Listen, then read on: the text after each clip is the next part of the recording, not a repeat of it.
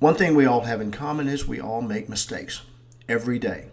There's even a series of books for dummies that are designed to keep us from making mistakes when we're learning something new.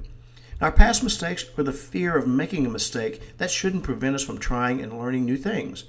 They're part of the process. When was the last time you tried something new? Why not try today? And that is something to consider.